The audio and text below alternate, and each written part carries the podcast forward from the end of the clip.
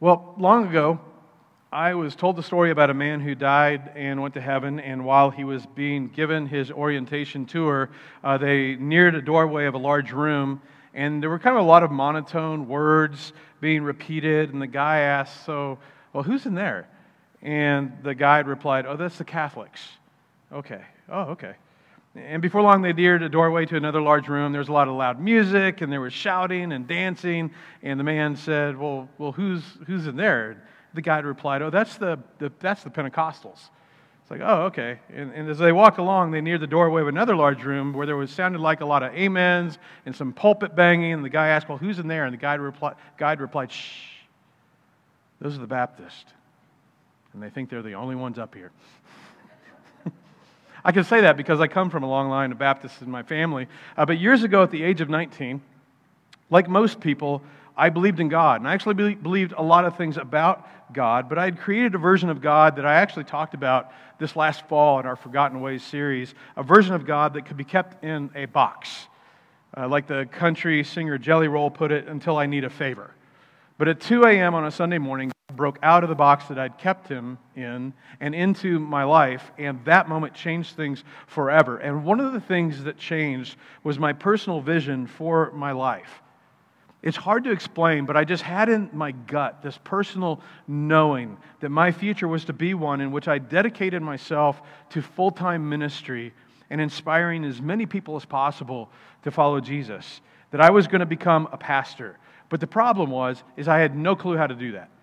I didn't grow up in going to church. No one in my family had been a pastor or a priest or served in full time ministry, but I figured you had to go to school and get trained and get a license, you know, like a plumber or an electrician or something.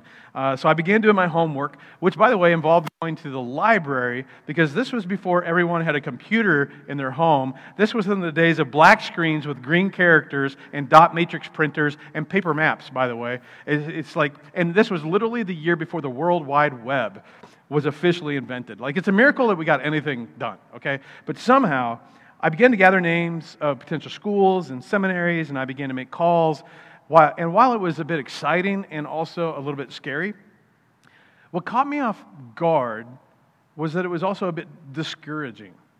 And, and what I mean by that is that as I, t- like any school or university that you engage as a candidate, inevitably they're going to ask you, well, what?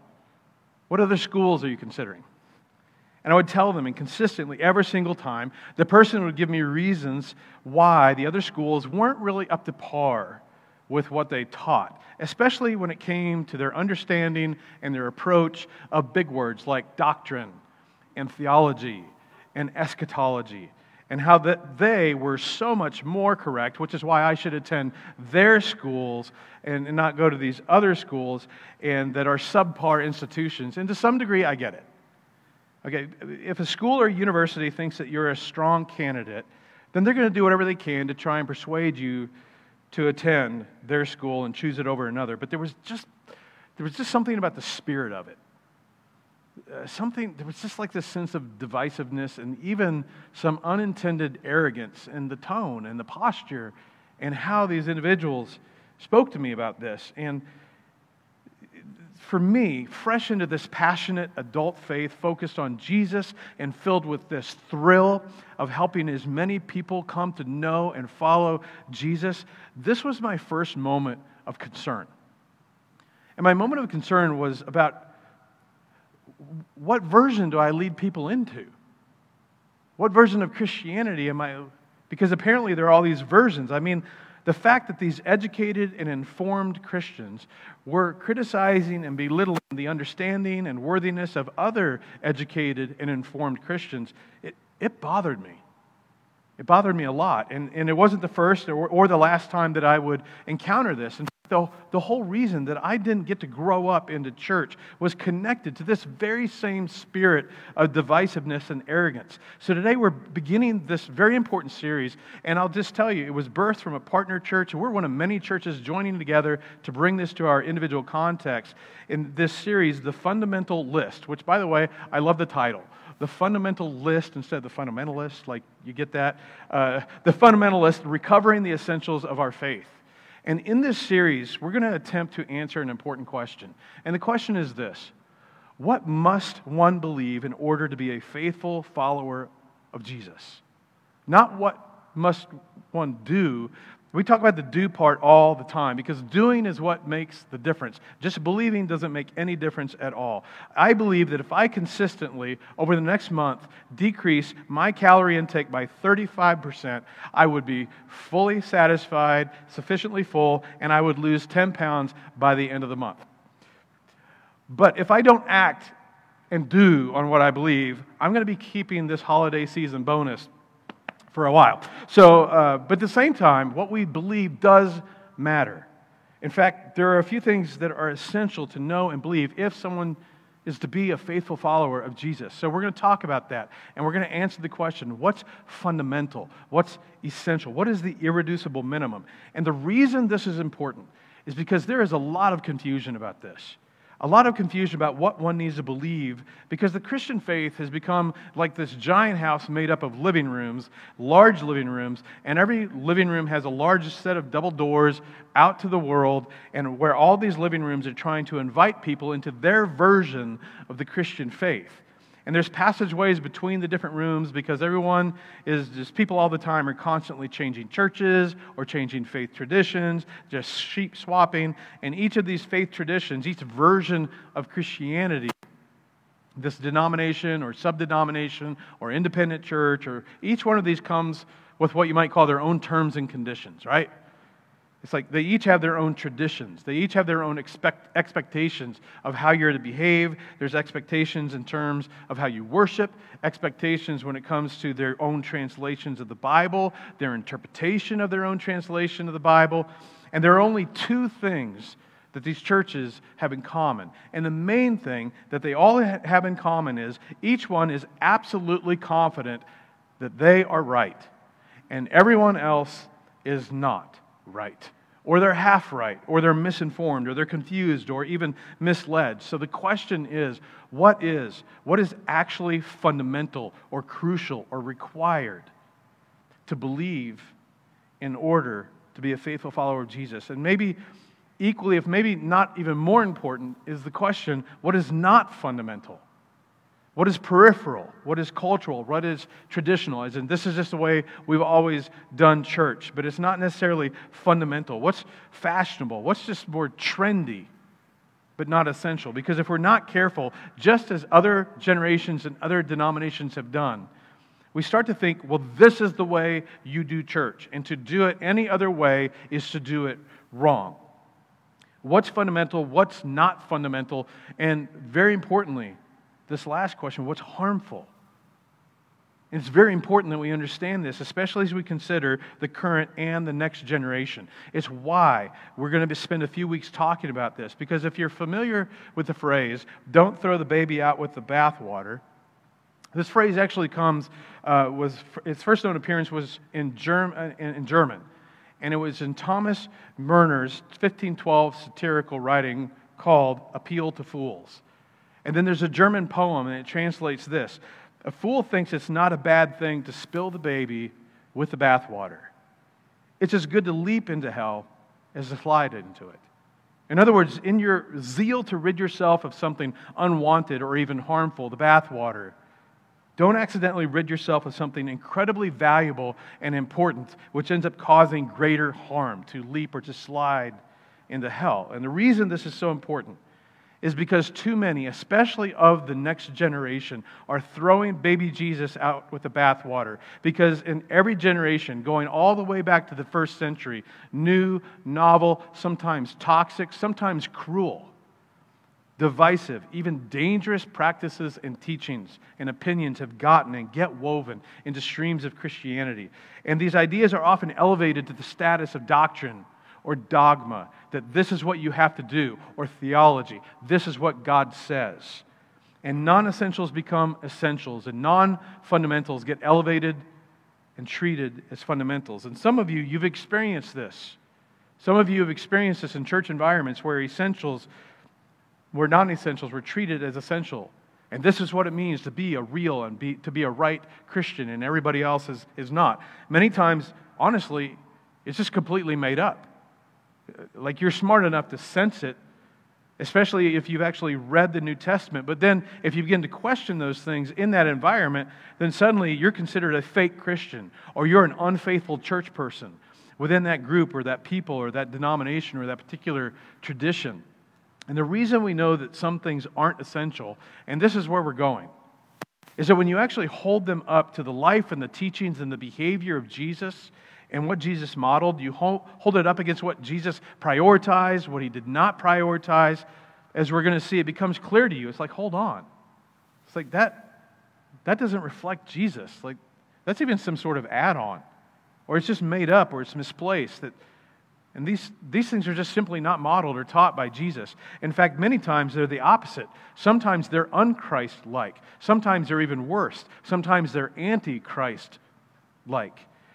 And the reason that throughout history, all the way back to the third century, these things have caught on and gotten woven into certain facets or certain traditions of Christianity is because these new or these novel ideas, they appeal. They appeal to a group of individuals or to a group of individuals' self interest in their current culture.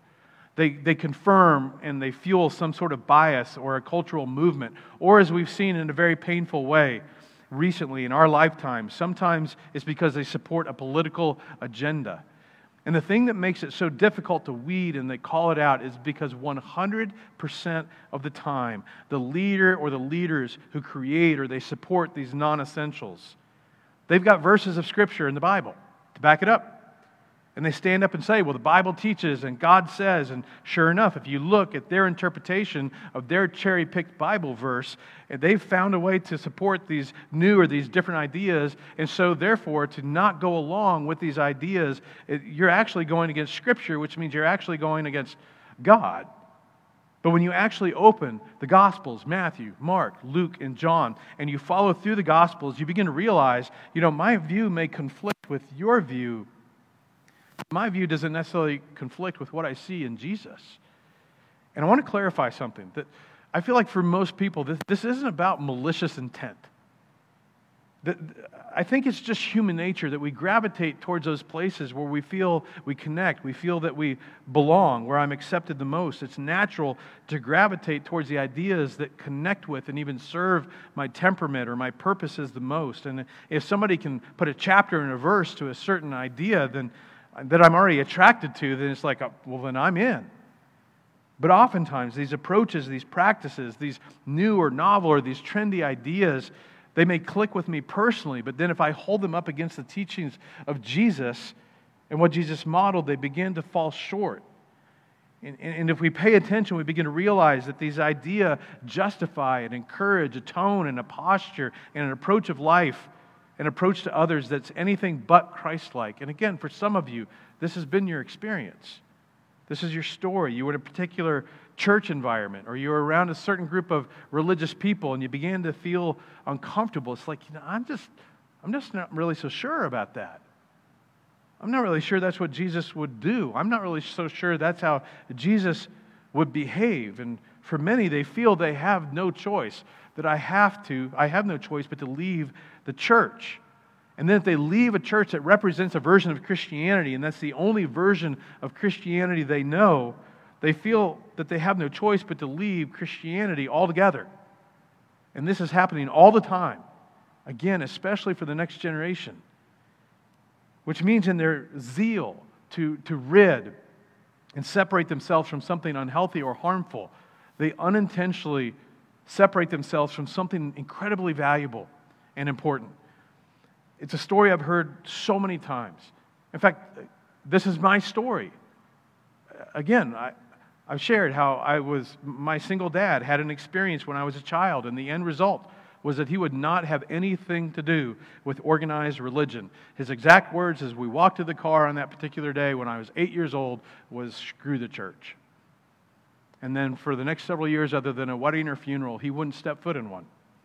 Even a few years later, when I was 14, and I'd been given a Bible for my birthday. And if you'd know me at 14, you would know why somebody gave me a Bible for my birthday. And I began walking to church a few blocks away because I was curious, I was fascinated. And, and almost every Saturday night, I would inv- invite him to join me the next morning on Sunday morning. And his answer every Saturday night would be, maybe next week. And next week never came. Maybe my story brings to mind a family member or a coworker or a friend who they're just so resistant. And maybe you do on a regular basis what I encourage you to do every single week to invite someone to join you at church, to come and sit with you. And, and you tell them, like I, I, like, I know this was your experience. Our church is different. My church is different. But every time it's like, well, maybe next week, or maybe next time, or maybe it's just flat out no. I'm never stepping foot in church again. Which is a side note. Don't ever give up. Don't ever give up investing in and inviting and praying for these people in your life. It took my father many years, but the day finally came that God finally broke through in a life changing, healing way, something I had almost completely given up hope on. But it may take time. Something happened in their past, and they chose to distance themselves from something harmful and unwanted. And I personally know men and women who have been harmed, hurt, violated in the worst of ways by religious leaders or religious people who for them represented the church, who represented God, and they said, Because of that, I'm done. But in doing so, they unintentionally walked away from something valuable and important. But a lot of people, they don't leave the faith, they just leave the church, right? They deconstruct their faith. And again, this may have been you at one point or another. It may be you now. It's like you believe in God and you even still hold Jesus in high esteem. In fact, you haven't really changed your beliefs about God and Jesus. It's just this, this whole organized religion and church tradition struggling with it. It just doesn't seem to line up. And now you just kind of find yourself in no man's land trying to figure out, but what is, what is fundamental? What is essential? And what's not? Because you're pretty comfortable or pretty confident that, you know, in this other environment, like if that's how I have to treat people to be a Christian, especially those who aren't a Christian, I'm not sure I can be a Christian, or I can't be that kind of Christian, or I just don't think that Jesus would treat people that way. And I just want to affirm you in, in, in saying that a church or a faith tradition, a faith that can't be questioned, can't be trusted. And you need to know what's essential. So I'll go ahead and give you the first fundamental that you hang on to. You hang on to baby Jesus.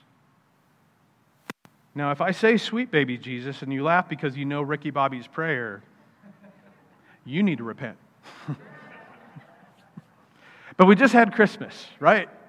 It's all about baby Jesus. And even if you feel like you're having to let go of everything else, don't let go of baby Jesus. In fact, at New Life, in our community, we stated very succinctly one of our other core values. Zan touched on two this morning. Our first and foremost is a statement it's all about Jesus in everything we say and do, it's all about Jesus. Because that's the core, that's the foundation. Because here's what makes this difficult. Traditionally, the church has not left space for people's faith to grow up. What I mean is, in most cases, churches haven't created space in which people can question and wrestle with their faith, what it looks like to follow God, to be able to learn, to grow, to mature, even though physically we get it, right? Physically we understand. We have to learn how to like roll ourselves over and learn to crawl, learn to walk, speak, feed ourselves. Yet spiritually, most churches they've kind of missed there's the same application or experience when it comes spiritually. Most church traditions often mitigate against allowing people's faith to grow up and mature because every church tradition has a box. And inside, this is our God box. And this is the box that God fits in. And this is how God operates. And so, if you don't, from day one, embrace that, then, and then from day one of your faith, operate exactly the way that a fully mature God in our box person operates, then you're not a God person. Or you don't fit here. You don't belong here. You need to go somewhere else. And everybody has their box, just like I did, especially in, early in my faith. But at some point along the way, all of us have questions. All of us should ask those questions because a faith tradition or a faith that can't be questioned can't be trusted. And our goal from day one has been for this to be a community, new life, where questions are encouraged, not just welcome. And that while living within your questions, questions, you can still find belonging, that you can belong before you believe, and you can belong as you are on this journey of discovering what you believe and why. And maybe sometimes you're deconstructing, sometimes you're reconstructing. But sadly, this isn't always the case in many faith communities.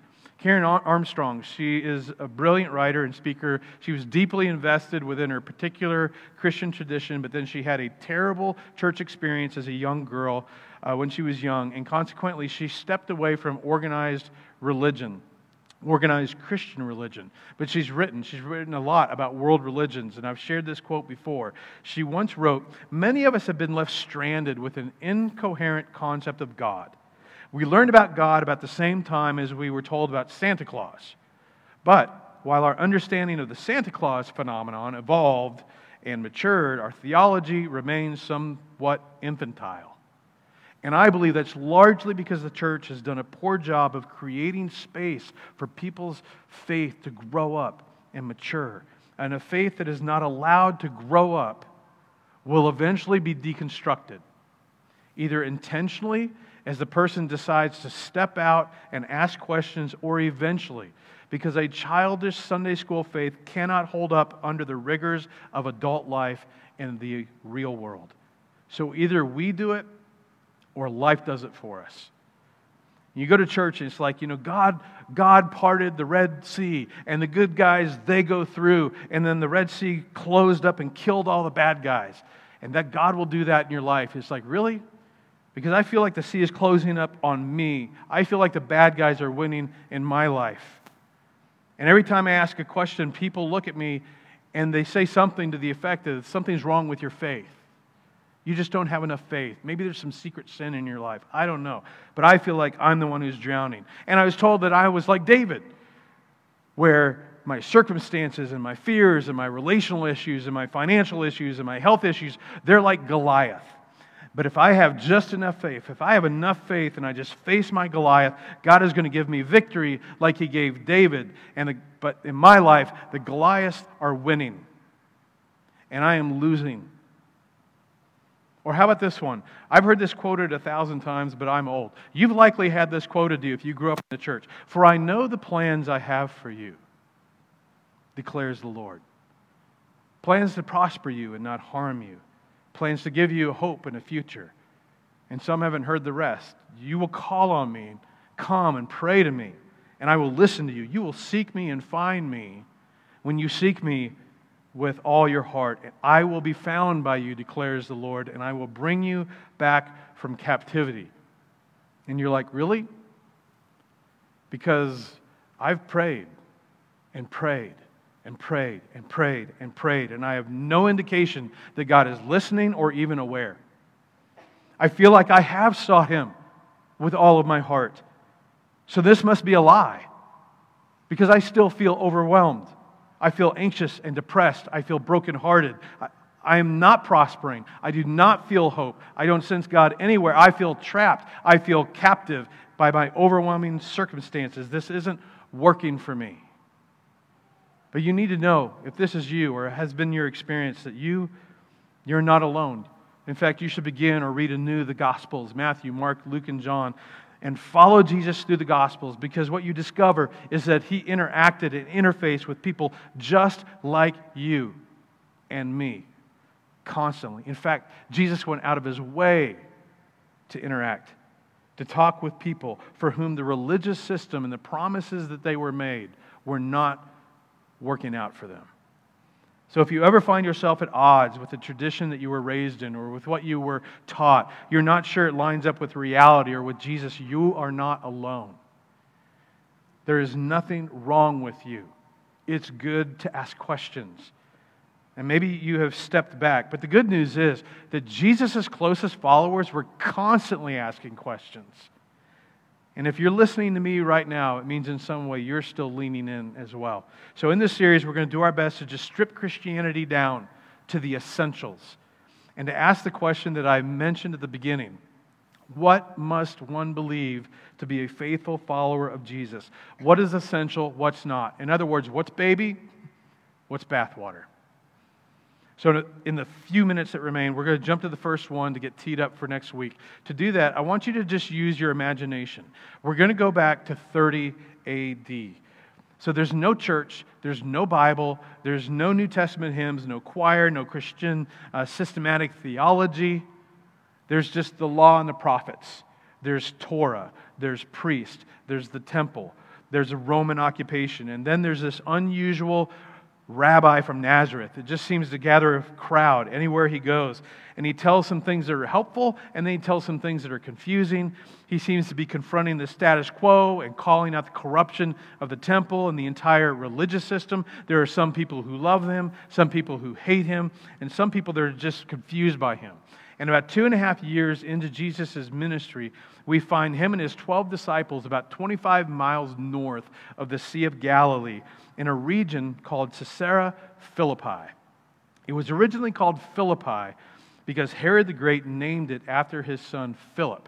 And then when Philip took control, he ended up renaming that particular region after Tiberius Caesar. So it ended up with two first names Caesarea Philippi. And if you grew up in church, uh, you need to know that's where this conversation takes place. And maybe that dual name, maybe that's what sparked the conversation for it to take place when and where it did. And if you've been around New Life for a while, you've heard this before. So, but I want you, if you could, for just a moment, to forget, to forget what you know. Pretend like you like this is three Sundays later. I don't know what Chad preached three weeks ago. So just isolate this story for a minute and just sit in it fresh. Because we're about to discover the first and most important fundamental of the Christian faith. So they're in the region of Caesarea Philippi, a place with a complicated history, with two names. And Jesus asked his disciples, Who do people say the Son of Man is? And in asking this question, Jesus gives himself a title that's actually found in the book of Daniel in the Old Testament, because Daniel, in his book, he talks about the Son of Man as an individual for whom God is going to give the authority to judge all the nations of the earth. So, this is a big responsibility. And Jesus gives himself this title, which means he's either extremely arrogant or insane or he was correct. And Jesus asked a question that's fundamental What is the word on the street about me? Who do people say I am? And getting the answer to this question is fundamental. It's essential. Otherwise, Jesus wouldn't have asked it. Our version of this question would be Who do you think Jesus is? This is the question everyone needs to ask. Here's how they reply Some say a reincarnated John the Baptist who had been recently beheaded. Some say Elijah, who died a long time ago, or Jeremiah, who died a long time ago, or one of the other dead prophets. In other words, Jesus, people think that you're one of these reincarnated prophets or that you come back in the spirit of somebody who died a long time ago. And Jesus is like, well, what about you guys? About two and a half years have gone by. You've been with me. Who do you think I am? And again, this was a very important question. Otherwise, Jesus wouldn't have asked. This is fundamental to our faith. And again, it's the question every single one of us and every single person that you care about should ask. Simon, because he was always the first answer, I relate. Simon Peter answered, You are the Messiah, the Son of the living God. And Jesus replied, Do not get carried away, Peter. Seriously, who do you think I am? No, some of you know that's not what he says. But remember, if you, if you know the story, we're trying to block out everything else that you know. We're in this moment for the first time. Peter's answer is huge.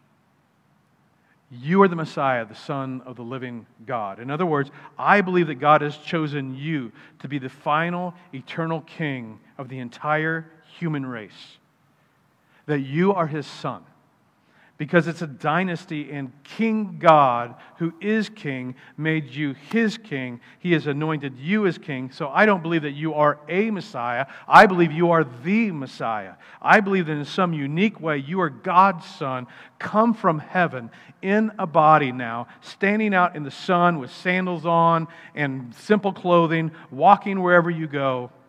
And just to pause a moment regardless of your background or your faith system, regardless if you're Christian or not, I just want you to think for a minute. What if Peter is right? What if that's true? What if that is who Jesus is? God's final, eternal king of the entire human race. Shouldn't the entire population just stop and stare? I mean, he made this claim, which anyone could make, but then to remove any doubt that he was telling the truth, to punctuate and validate his claim, he predicted that he would be falsely accused, he would be arrested, he would publicly be publicly tried and tortured and executed, and then three days later be seen again alive. And hundreds of witnesses confirmed that this is exactly what happened, and many of whom were executed not for what they believed, but for what they saw. A man who defeated public torture, execution, and entombment three days after his death and entombment. People shouldn't, shouldn't people just be like, okay, just everybody else be quiet, just Jesus, you talk. Like, because if you're God's final, eternal king for all of mankind, God's representative to represent and reflect Him to the entire human race on earth, then everything you say is just as if God is talking through you to us. What if that's true? That He is, in fact, Lord. He is, in fact, King, our King, our everything. It, it means that acknowledging who Jesus is and getting it right is everything. It is the foundation. It is the foundational fundamental. It means that Jesus is not a reference point. Like at some point in my past, I believed in Jesus or I said I prayed, prayed a prayer and I checked that box. It's not even, you know, I checked that box and then I chose to be baptized and I checked that box. No. Jesus is everything. He is our final and eternal King, our commander, our Lord, who becomes the center of everything. I mean, think about it. Anything Jesus said, it is as if God is speaking. And many of his words were recorded and documented for us in many early, later editions in red letters, which means if you possess a Bible in print on paper or in digital form, you possess in your hands the literal words of God. Do we really grasp the magnitude of that? Would you like to hear God speak?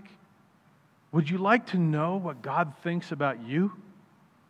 Would you like to know what God thinks about those around you? What He thinks about life? How to live life? About life after this life, about how God views your fears and your anxieties. Jesus walked around on planet Earth and said, I am here so that you can know. Jesus doesn't blink or dumb it down or back off. He says, he leans in and he, and he says, Blessed are you, Simon son of Jonah. For this was not revealed to you by flesh and blood, but by my Father in heaven. In other words, Peter, you're insightful, but you don't have that much insight. And I am, in fact, God's final and eternal King. This was revealed to you by my Father in heaven. Peter, you are exactly right. You are in the presence of God's final and eternal King. I am God's unique Son. And in that moment, they believed in him but in time they would unbelieve. And do you know why they would unbelieve? Because, like us, they too had a God box. And in their God box, God always wins. God's Messiah always wins. And when Jesus was crucified, the narrative no longer fit their box. So they put, took their own box, they ran, and they hid in fear, and they unfollowed Jesus.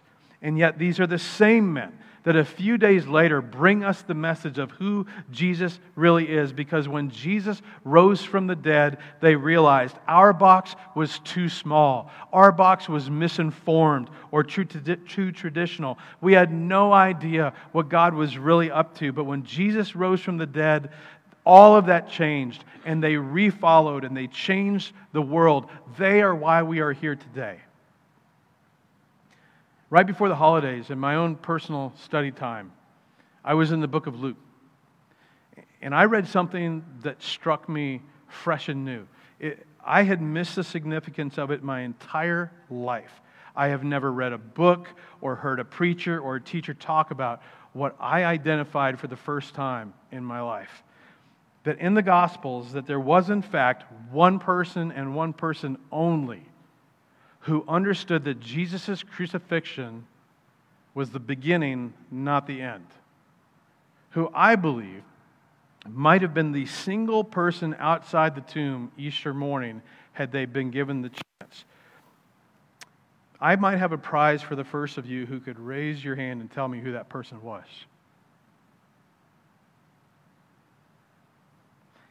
It was one of the criminals crucified beside Jesus. Luke records this for us. One of the criminals who hung there hurled insults at him. Aren't you the Messiah? Save yourself and us. But the other criminal rebuked him. Don't you fear God? He said, Since you are under the same sentence, we are punished justly, for we are getting what our deeds deserve. But this man has done nothing wrong. Then he said, and don't miss this. I missed this my entire life, so you guys are going to be smarter way earlier than I was.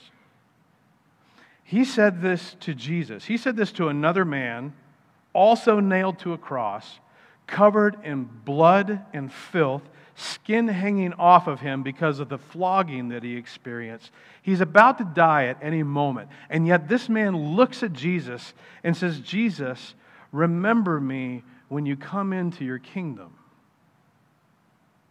And Jesus answered him, Truly, I tell you today, you will be with me in paradise and it hit me.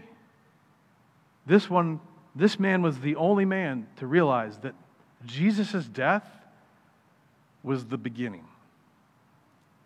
This man who was the worst of the worst, he came to believe the one thing most essential to believe about the best of the best and who he was. And according to Jesus, that faith saved him. This declaration that you're the Messiah, the Son of the living God, is the only thing that the larger church has ever agreed on consistently since the beginning. Not the way we baptize or do communion or sing or traditions or confess. Like everything else is a free for all in terms of everything else. This is the only thing that the church has agreed on from the beginning. It is the foundational, fundamental, it is essential. The one statement, the identity of Jesus, organizes and prioritizes everything else. It's why nearly every single morning I wake up and I either read or I listen to something that Jesus said or something that the people who knew Jesus said about him. I mean, why wouldn't you? Maybe the better question is why don't you start? I mean, what's more important? What could be more important or more significant than to start your day every single day hearing from the voice of God, from God's final and eternal King? So, the first on our fundamental list is this number one, because we're going to create an actual list Jesus is God's Son and our King. Let's just say that out loud. Jesus is God's Son and our King. One more time. Jesus is God's Son and our King. If you're going to be a faithful follower of Jesus, that is the starting point. That Jesus is who he claimed he was. And I don't want to jump the application because this series is all about believe. Uh, I just, but I just need to throw this out. If that's who Jesus is, then what else could we do than submit? What else should we do but, but worship? What else should we do but say, Yes, Jesus? Because if God sent his son into this world because he loved the world, because he loved you, and if he sent his son into the world to pay a sin debt that you could not pay for yourself, and Jesus is God's perfect, final, eternal king, what else do we do but bow down and worship and surrender and to use Jesus' word, follow? So it's imperative that we understand and accept and submit to Jesus as God's Son and our King. Because if you are clear about that, you're pretty much good to go. Because as we're going to discover the, over the next few weeks, everything else flows from that. And if you get this right, everything else is pretty much detail. But it's important detail. And we're going to look at those details starting next week in this fundamental list, the recovering the essentials of our faith. Let me pray for us. Father, you are, we're just so grateful that we have the text and have the words that we have. For those that were willing to lay down their lives to make sure that we could have and understand in our own language these texts. And I pray, Father, over the next few weeks that especially for those of us that have been confused or overwhelmed by all the messages and sometimes mixed messages of what it means to be a Christian father. I pray that you would declutter all of that and that you would lead us to clarity into this the simplest understanding of what it means to follow you and to serve the one who gave his life for us. So, Father, I, I pray all things, all these things for all of us and each of us in the name of Jesus. Amen.